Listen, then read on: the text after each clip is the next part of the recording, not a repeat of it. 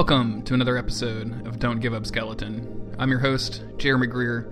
Today we're sitting down with Josh Crow, aka Morbid Beard. Josh is a huge supporter of a lot of the work that I do and a lot of the work that my friends do, and I can't thank him enough for that. He's also a huge Souls fan, so I definitely wanted to get him on this podcast and talk to him about how he came to this series and kind of what he's taken from it. As always, if you want to get in touch with me and tell your story on this podcast, send me a tweet at DGUS Podcast or send me an email at dguspodcast at gmail.com. Thanks and enjoy the episode.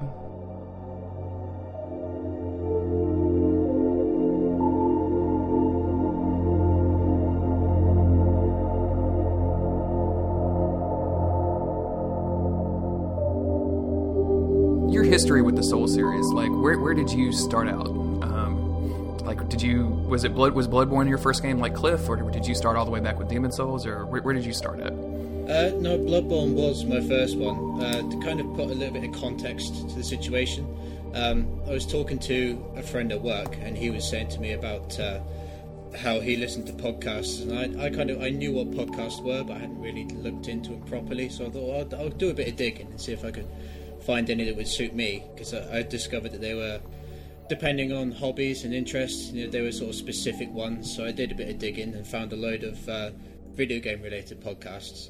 And then I started listening to them, and they were sort of talking about games that I'd never really heard of before. And Dark Souls was one of those that was really sort of heralded as being like a modern classic, like a timeless classic that people are going to be playing for years to come.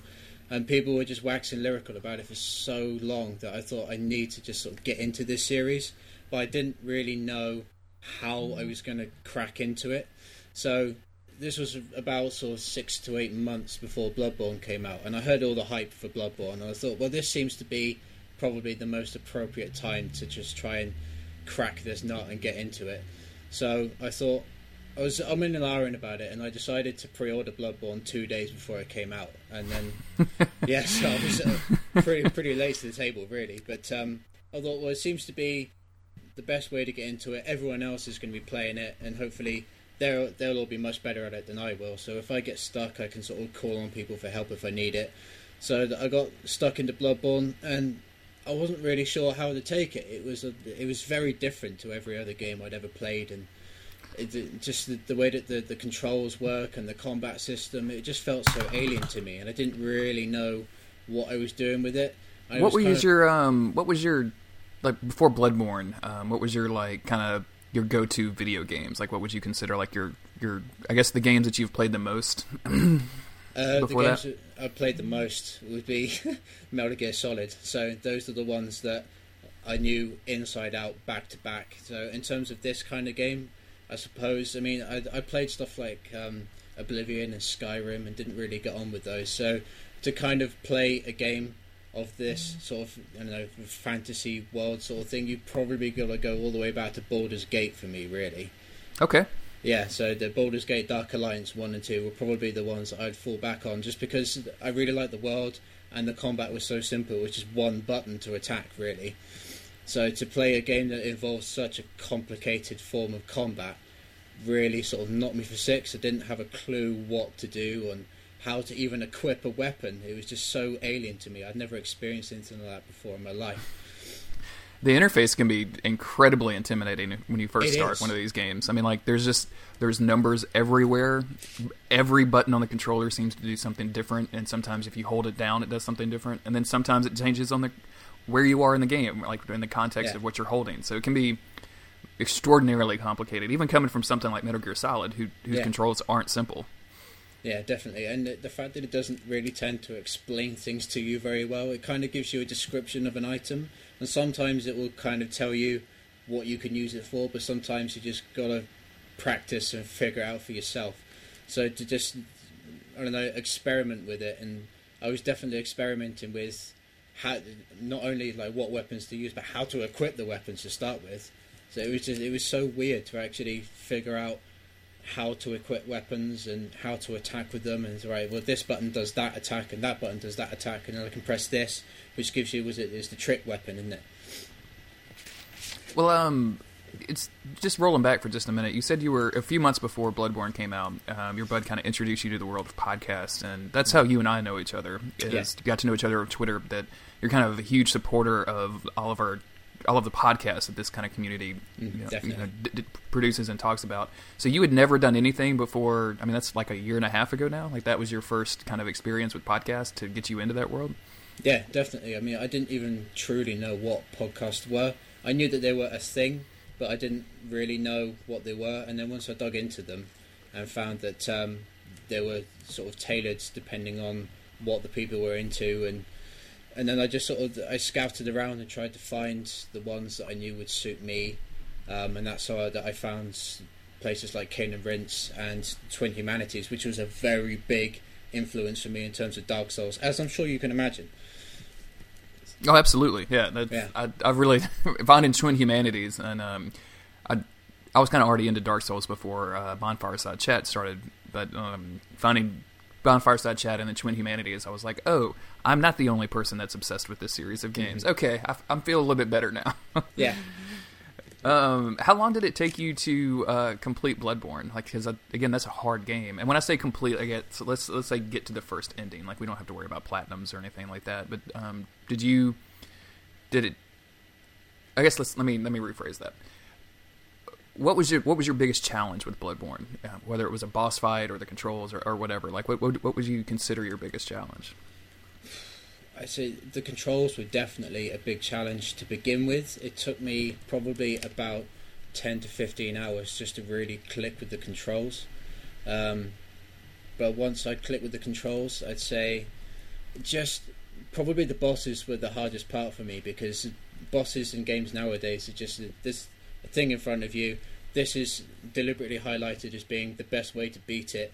So just fire your biggest weapon at it and you'll get it eventually. Whereas Bloodborne, you had to really imply, employ some sort of strategy, and you had to figure out what weapons you needed and what um, the boss's sort of weakness was, and if you'd have anything in your inventory to actually aid you by exploiting that weakness, and just try to get to grips with what these bosses were about and the best way to beat them and sometimes your particular sort of your clothing set wouldn't really do you any good like the armor on it wouldn't do you any good. So you just i had to really experiment and it was just a case of really banging my head against the wall until i managed to, to get it. Because it was it was, felt like a massive achievement when i actually beat the cleric beast. Because like this is my first sort of boss like this that i've ever beaten and it just it felt so rewarding. And i thought right okay i might be able to actually get on with this game now because I I really wasn't sure if I was going to get on with it. I was actually considering selling it to be honest because I was really unsure if I could actually get on with it. Um, well, ten to fifteen hours before getting like the controls down is nowadays almost insane. Like you know, most of the games that you, would, most especially AAA games that you pick up, you know, they, they tell you exactly what to do. They mm. kind of outlay outline everything, and they, they really just hold your hand throughout the first part of the game until oh, like you, you know, now you're in the meat of the game, but it's only about six hours long, so you're almost done. Yeah. like the the Soul series are completely different from that. yeah, it's crazy. And I think going back from Bloodborne to Dark Souls 2 and Dark Souls 1, I wouldn't have actually had a clue what to do unless I'd had that previous experience because those games are even worse for it. Especially Dark Souls is terrible for just not telling you what to do and what things are. So I think if I didn't have that previous experience, I wouldn't have really clicked with it as much as I did. But because I had that mm-hmm. determination in me already and I had the experience behind me, I already knew about the combat and about the weapons and you know the, all the things you can apply to your weapons. And I think that definitely helped in terms of just clicking with that a bit better. It's interesting. I hear a lot of people who say that um, they found Bloodborne very easy because they were, you know, so experienced with the formula by that point. Mm. Um, but I found the game pretty difficult myself, and I'd played all of them up to that point, Yeah. um, including like many, many times over and over again. And I think it was just a difference in the like the play style. Like you, Bloodborne expects you to be way more aggressive, ex- expects you to take risk. That whole regain system where you get health back for hitting enemies right after they hit you. Like they they want you to respond. They want you to be quick, quick, quick. And I Yeah. wasn't quite used to that, so it took me a while. And the enemies have so much HP compared to Dark Souls One. I'd imagine, and I've heard this from Cliff before and a couple of other people, that starting with Bloodborne and then going backwards did you find the the games easier as you went along, or did you find them more difficult? I found Dark Souls 2 a lot easier going back mm-hmm. to it. Um, but then I, I feel that uh, that was just because it wasn't the the A team as, as we all know them to be. I think that it was probably the, the I don't know the difficulty of it was probably a little bit hampered by that. Um, so I found that one quite easy, and it took a little while to just really. My main problem with Dark Souls 2 was trying to figure out where to go because from the start in Majula, you've got so many different places to go, and you think, well, I don't really know which one to hit first. So you just kind of go down one path, and if you're not clicking with that one, you try a different one.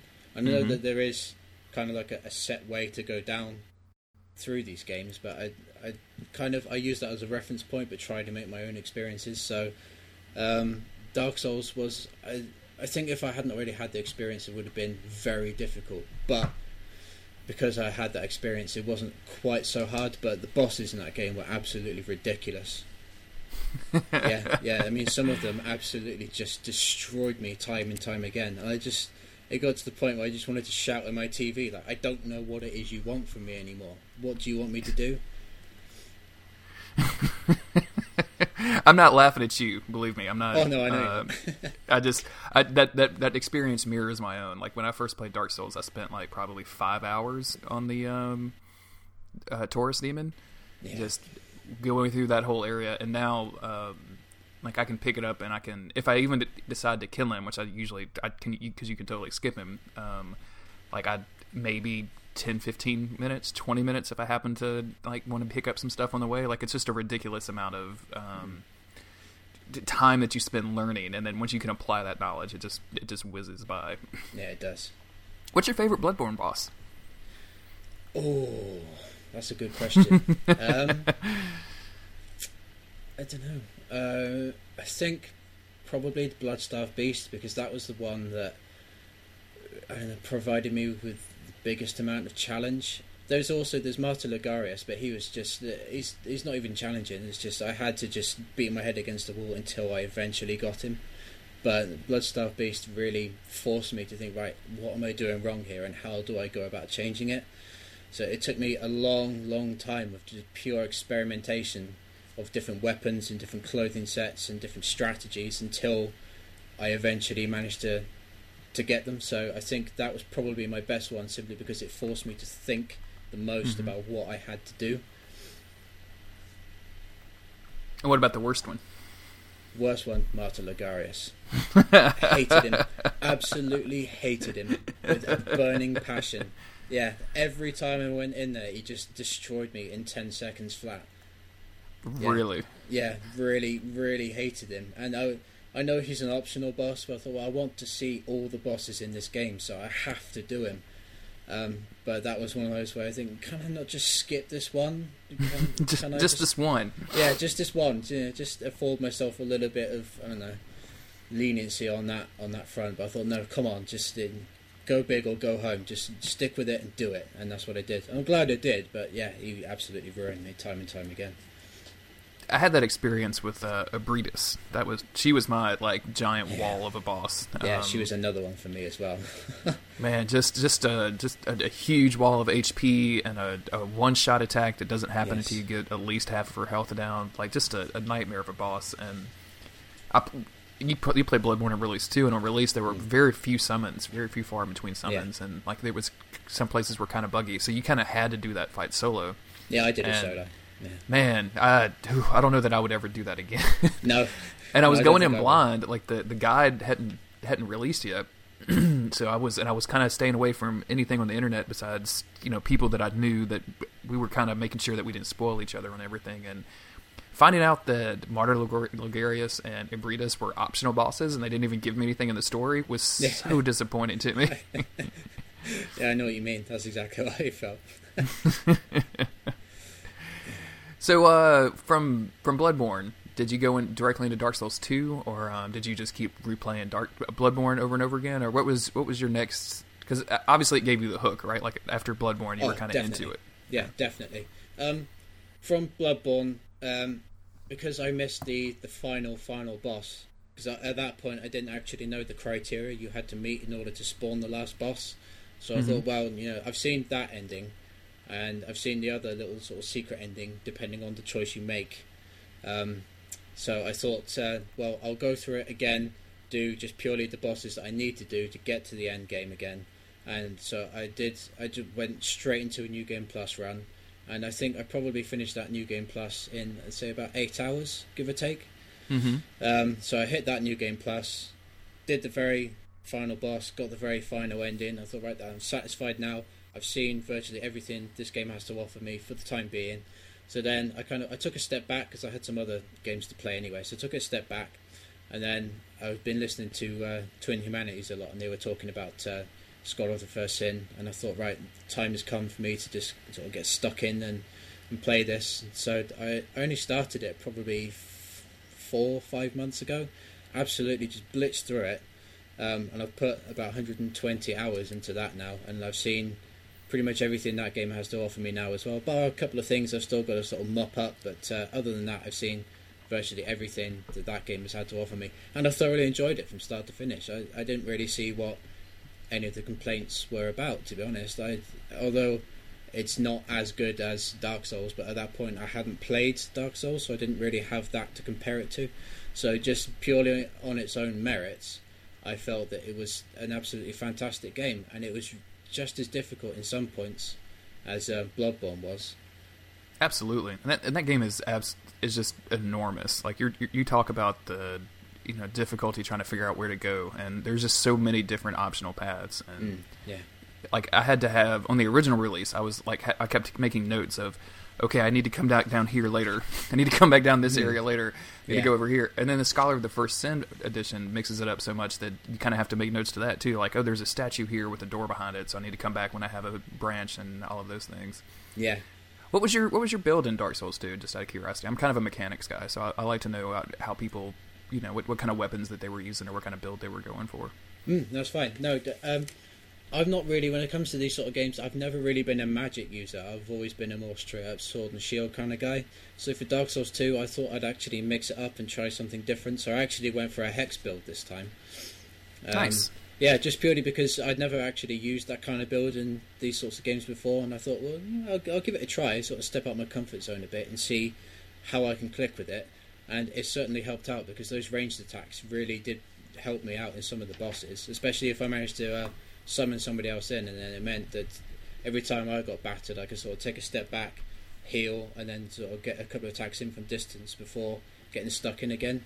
So I'd say Mhm. that that um, I'd probably just call that a one-off. I, I think when three comes out, I'll go back to just being a straight-up sword sword and shield kind of guy. But um, I think for that one, I just fancied really stepping out of my comfort zone and just trying something different. And it definitely, definitely helped me. I'd say. I mean, it, it was really good. How did you get along with the uh, the DLC areas, which I know aren't DLC in um, Scholar because everything comes into it, but you know the the, the relatively secret areas in the game because that's they're kind of stacked against magic users. As I, I learned that the hard way. Yeah, they really are. They are. They're bloody hard. they're, they're actually they're a lot harder than the main game. The main game was a walk in the park in comparison, really. Uh, especially um, uh, Crown of the Ivory King. Mm-hmm. Yeah, that took me ages. Just to- because I felt I was making progress, and then I'd get absolutely smacked to death, and I thought, oh, I just got to go all the way back there, and it's just such, such a drag to get back there. But I mean, it wasn't a drag in terms of actually sort of playing it. I was really enjoying it a bit. It was just, like, oh, come on, just give me a break, will you? You know, I've done what you wanted me to do. Just come on, work with me, meet me halfway on this. But- Just give me like a checkpoint. I just want one checkpoint. Exactly, yeah, because you never really know when the, the next um, bonfire is going to be, and you think, oh, just uh, where am I going? What am I doing? And then you think, right, I've got to go down there, but I'm not sure if I'm going to be able to get back to where I am from where I am if I go down there. So I'll go down there first, but as it turned out, that route was the one that meant I couldn't get back. And think, oh, I don't know where I am now, and oh, it's just it's crazy. It was definitely hard. Um, I couldn't really rely too much on my magic at that point. I had to just get stuck in with my sword, but luckily I'd uh, f- um, fully scaled my uh, my fire longsword by that point. So I reckon that was was quite handy because it was it was fast and it had good damage on it as well. So yeah, the, the magic didn't really help out that much in the DLC areas, but No, no. No. It, th- every every enemy in there is resistant. I think specifically to dark, but just to magic in general. It seemed like. yeah, But man, it was it's all worth it for the last boss in the Ivory Ivory King DLC because that's probably one of the greatest boss experiences across any of the Souls games. it You know, was absolutely amazing. I'll never forget it. Bring especially in Scholar. I went through in like New Game Plus Plus it for some reason where it was like everything was scaled up and super hard. hmm So I brought all of the knights and then three summons. I think so it was just a huge brawl. Like there was you know eight people on my team. Like I had a squad of people going in there. It was so much fun. well, um, so you played through Dark Souls two on the, uh, the PS4 with the Scholar Edition, it. Yeah. and and I guess at that point you started looking around to try to figure out how to play Dark Souls one. Yeah, definitely. Um, I'd kind of, I'd watched a couple of videos just to figure out how initially to sort of set up my character, what build to go for initially, and what uh, special gift to have at, at the start.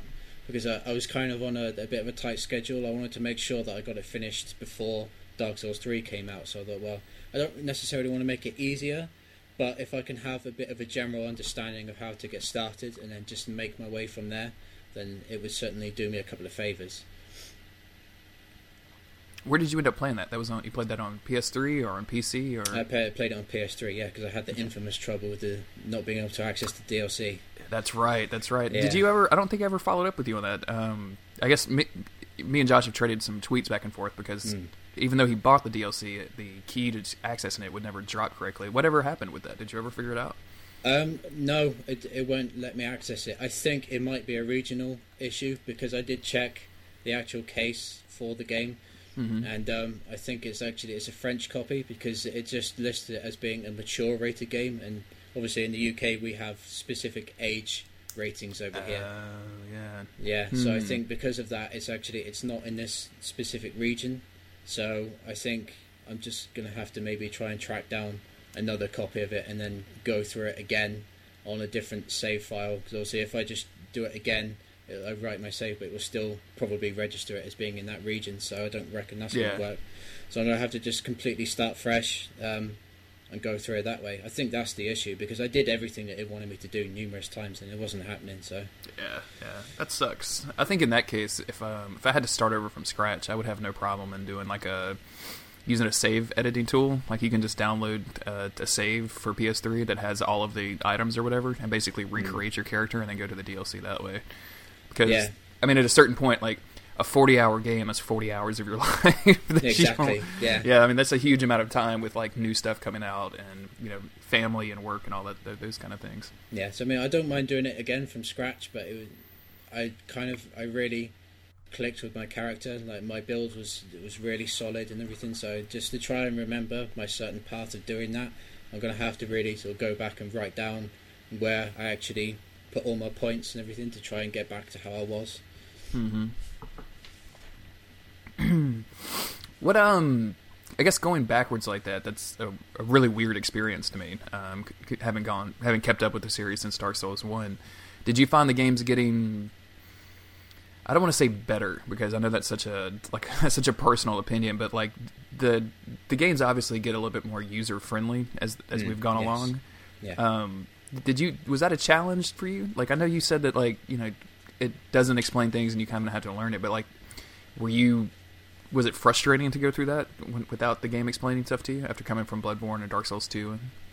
Um, not particularly because by that point I was so used to it. I just thought, well, yeah, I know that I've got to go the extra mile here. So already having that knowledge in my head kind of forced me to to figure it out for myself.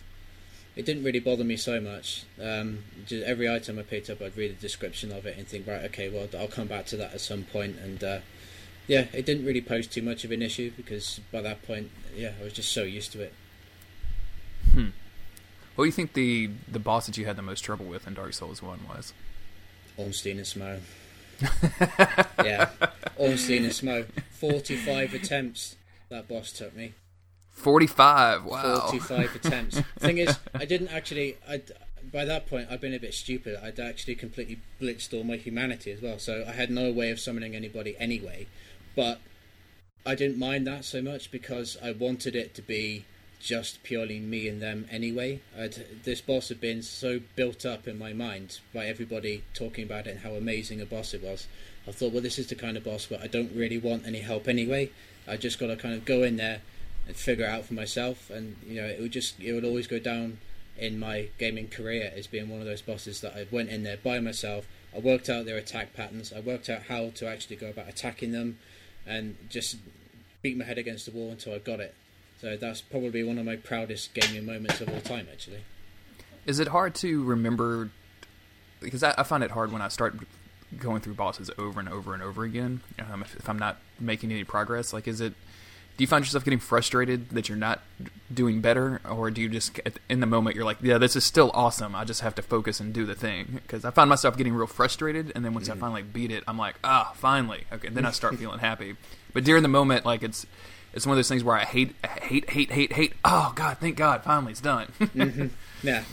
Um, my main frustration was there would be certain times where I'd go in there and I'd get them so that I only needed one more hit to get them, and then they'd get me, and I think, right, okay, that's fine. I know I can do this. It's it's within my reach. And then I'd go in there and they just kill me in two hits, and thinking, but I managed to almost do this the time before. So how have I suddenly got this bad in a matter of seconds? you know, it was just it, it, I almost got you, and now I go in there and you destroy me in two hits. Like, what's what's going on? I don't I don't understand it. I also found that because I was working nights at the time I was going through it, I'd often play it just after I'd woken up. So I found that my my skill level would just progressively get worse. So if right after I'd woken up, I would be absolutely bang on the money each time. I'd be really good, and then with every attempt, I just gradually get worse and worse and worse until the point where I thought, oh no, I'm just going to give up today. There's no point. I'm just not going to do it. Obviously. I have a, uh, friend who is currently trying to stream his entire Dark Souls one playthrough, and um, mm. he's going to be on the show pretty soon. So he'll be on in a couple episodes, hopefully. But uh, he just recently got to Sen's Fortress. Yeah. And um, so he started, I think, this morning, and I wasn't watching it, but uh, I, I, joined his stream a little bit later. His first run on streams on Sen's Fortress, he got almost all the way to the top without dying. God, Very first time. I mean, just crazy, right? Like that's yeah, insane. That's nuts. and then uh, I joined up right around the time. I guess he had died from, um, you know, the really really thin bridge with the oh. with the, the, the, lizard on the left hand side and yeah. the swinging gillet. Yeah, yeah. So he died there, and then um, from that point forward, and I watched him for about an hour. He almost he made it up there again once, but it was a thing where he just he would die on the first two lizard guys, or he would fall off a bridge. Like his first attempt was easily his best run, and he could barely mm. even reproduce it. Yeah, there's there's something about these games that I think um, you you start to you, you kind of start to psych yourself out. Like you if you stop reacting on instinct, like you kind of tell yourself, okay, well, I know I need to do this, I need to do that, and you're trying to kind of teach yourself and and you know make sure you have a strategy. But I think that removes some of the instinct from it, and you mm. get worse and worse and worse until you can finally get everything down. Yeah, yeah, that's one thing I often find with these games is sometimes you have to really use strategy, and sometimes you just got to kind of go in there and just hope for the best. You know, think, well, these are the weapons I've got, this is the armor set I've got. I've just got to get in there and get stuck in, and just hope I can get through it. the Sen's Fortress was a was a big part of that because it took me so many attempts just to get past the main gate. Obviously, you've got those those two um, snake guys as you get in, and they just absolutely hammered me time and time again. And again, but I managed to get up to the top of this a few seconds ago. So how come I, I now can't even get into the fortress?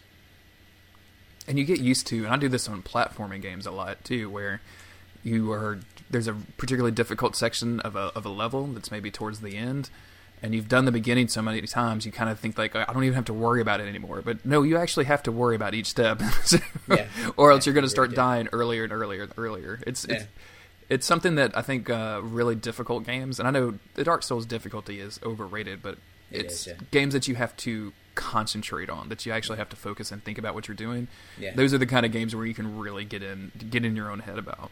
Yeah, I often find that if you get stuck into an area and you just not feeling it, you know, you just, there's something that's not quite right. It's, it's best just to give up because there's no point in trying to sort of force yourself into it. You need to be able to just naturally fall into that sort of that rut. Because if you can't fall into it straight off the bat, then there's no point in even playing it until you're mentally prepared to deal with that. Mm-hmm. Yeah, absolutely. What was your uh, Dark Souls is kind of known for, specifically Dark Souls One, kind of known for trolling the player a little bit, Mm-hmm. and you know, there's there's several moments in the game where they kind of sucker punch you. Did you? I know you said you were looking some stuff up as far as like guidance. Did, did you? Did did you hear about any of those ahead of time? And I'm, you know, the like the Firelink surprise after you get out of Blighttown, or the the first mimic that you come across. Like, did you fall for any of those? The first mimic, definitely, definitely, because I, I didn't actually know that um, mimics were a thing in Dark Souls One. I thought they were purely a Dark Souls Two thing. So when when I went to open it, it was actually it was in Sen's Fortress. I think was the first one, right at the at the bottom. Because obviously you can take that lift down. And I think, oh, you know, it's just a chest. I'll open it and see what's inside.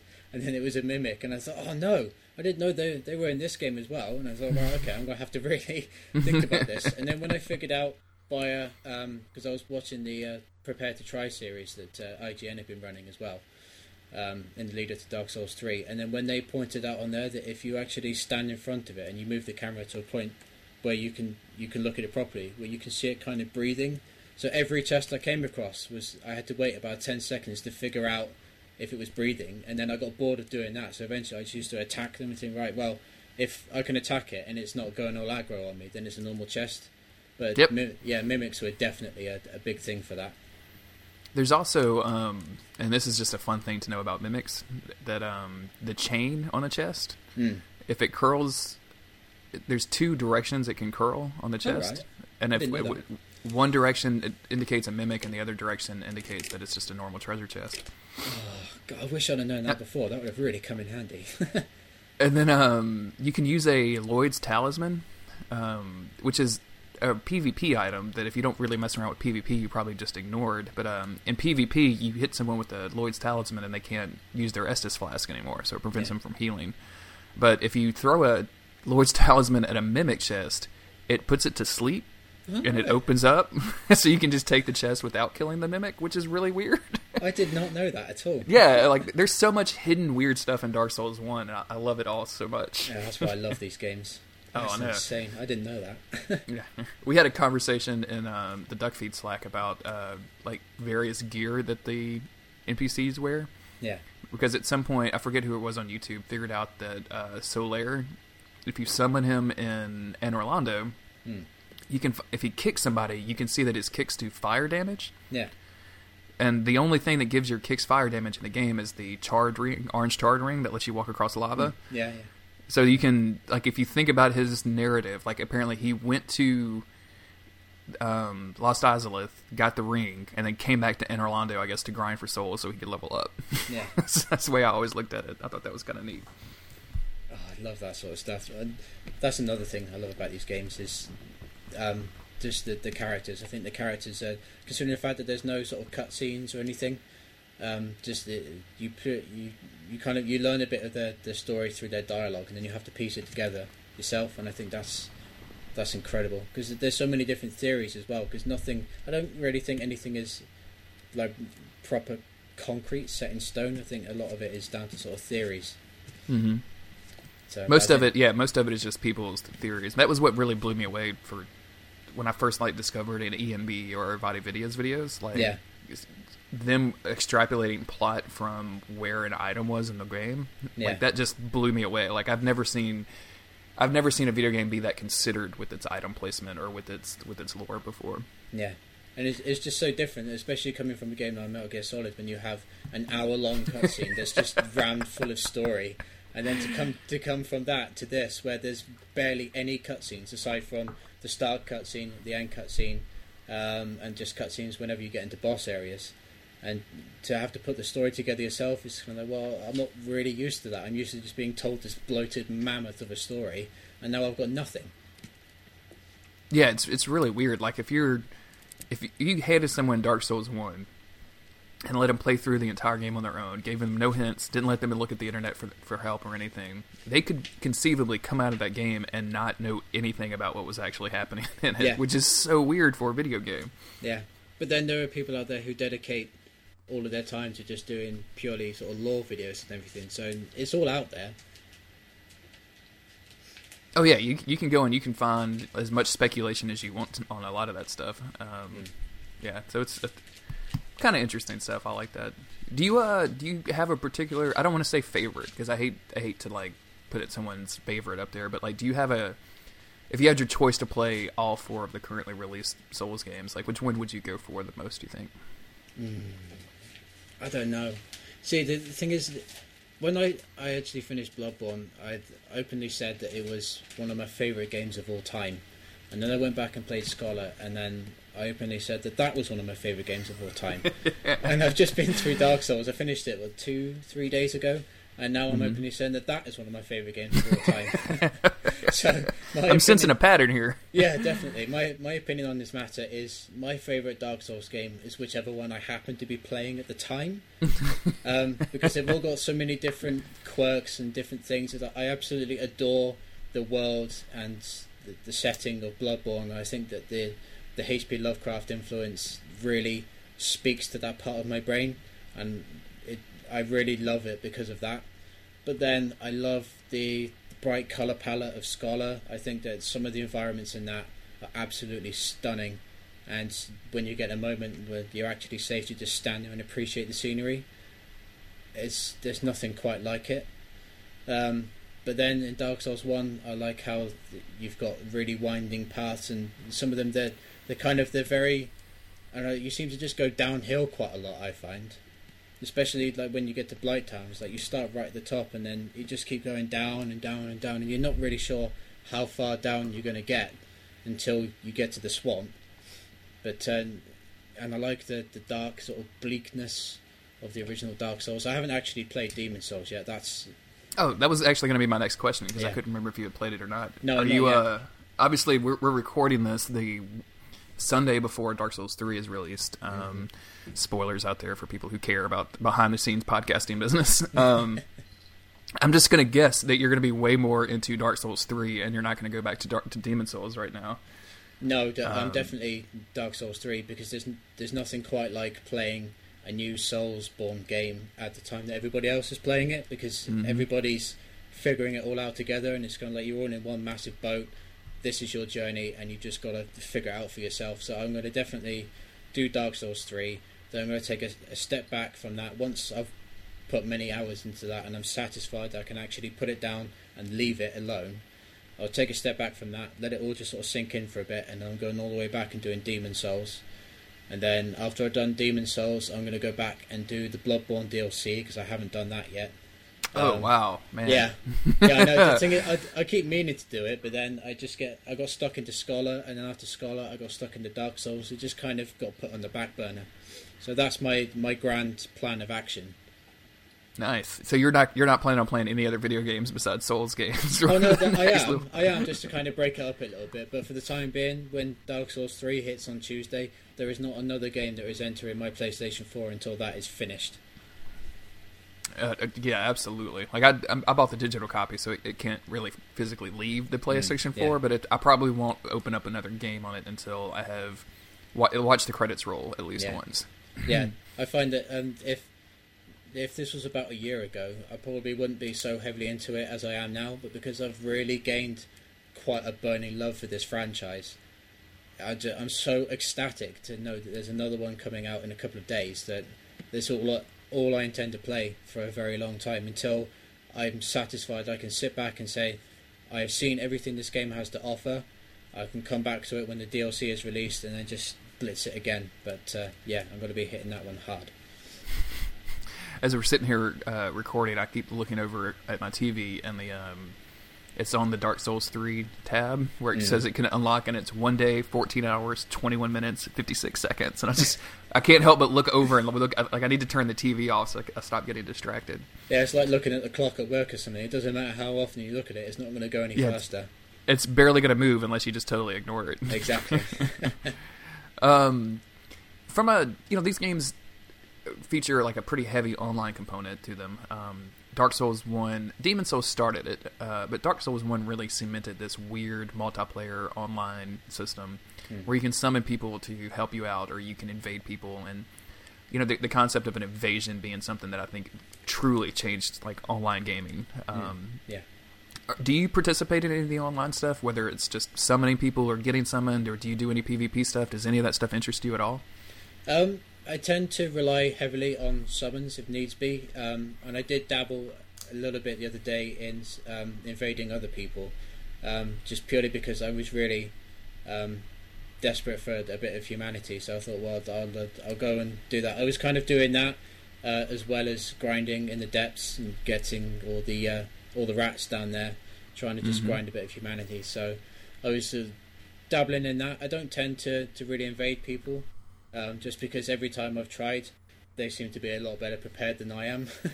so I'll, I'll go in there thinking, yeah, I've got this absolute beast of a weapon. This should be really easy.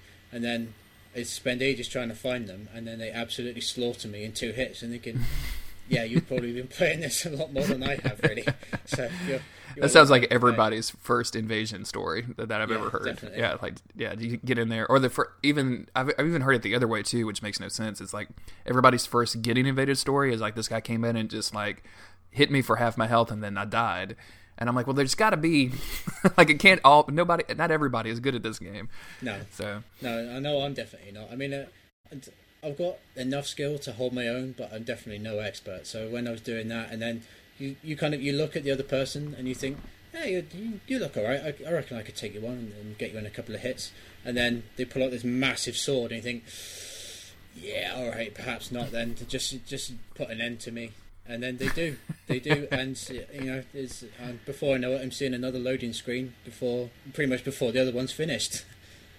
Well, uh, well, hopefully when Dark Souls three comes out, we can um we can hook up with some online multiplayer. I would I would really dig that. I'm hope, Yeah, I'm hoping that like all of our our community that we've got on on Twitter and in various other places can can play some some video games together, even though we're now all about. 15 different time zones. no, I reckon that this is going to be one that's is really going to probably unite us all more than any other. I reckon so. I think so as well. Yeah. Um, well, Josh, tell us where you can, where people can find you on the internet if they choose to do so. Um, if you want to find me on the internet, I don't really tend to inhabit that much of it. But if you want to find me on Twitter, I am at Morbid Beard. Um, and if you, I suppose, if you want to add me on PlayStation Network, I am at uh, Colossal Chimera, which is K O L A S A L C H I M A I R A. And that's pretty much all the, the internet I inhabit. I, I have quite a small bubble, but it's small, but uh, I find it to be quite positive. So. Small and very positive. I, Yeah, I got to say, I've me and you have been following each other on Twitter for a while now, and I, I've come to very much enjoy the conversations we have and Oh, goofing around and all that stuff. It's, it's been a lot of fun. Yeah, without a doubt. There's some very great people, and yourself included, on Twitter, and it's it's always a pleasure to talk to you chaps. It really is. And as always, you can find me at Twitter at JG Greer, and you can find this podcast and several more at darkinsight.net. And we'll see you next episode.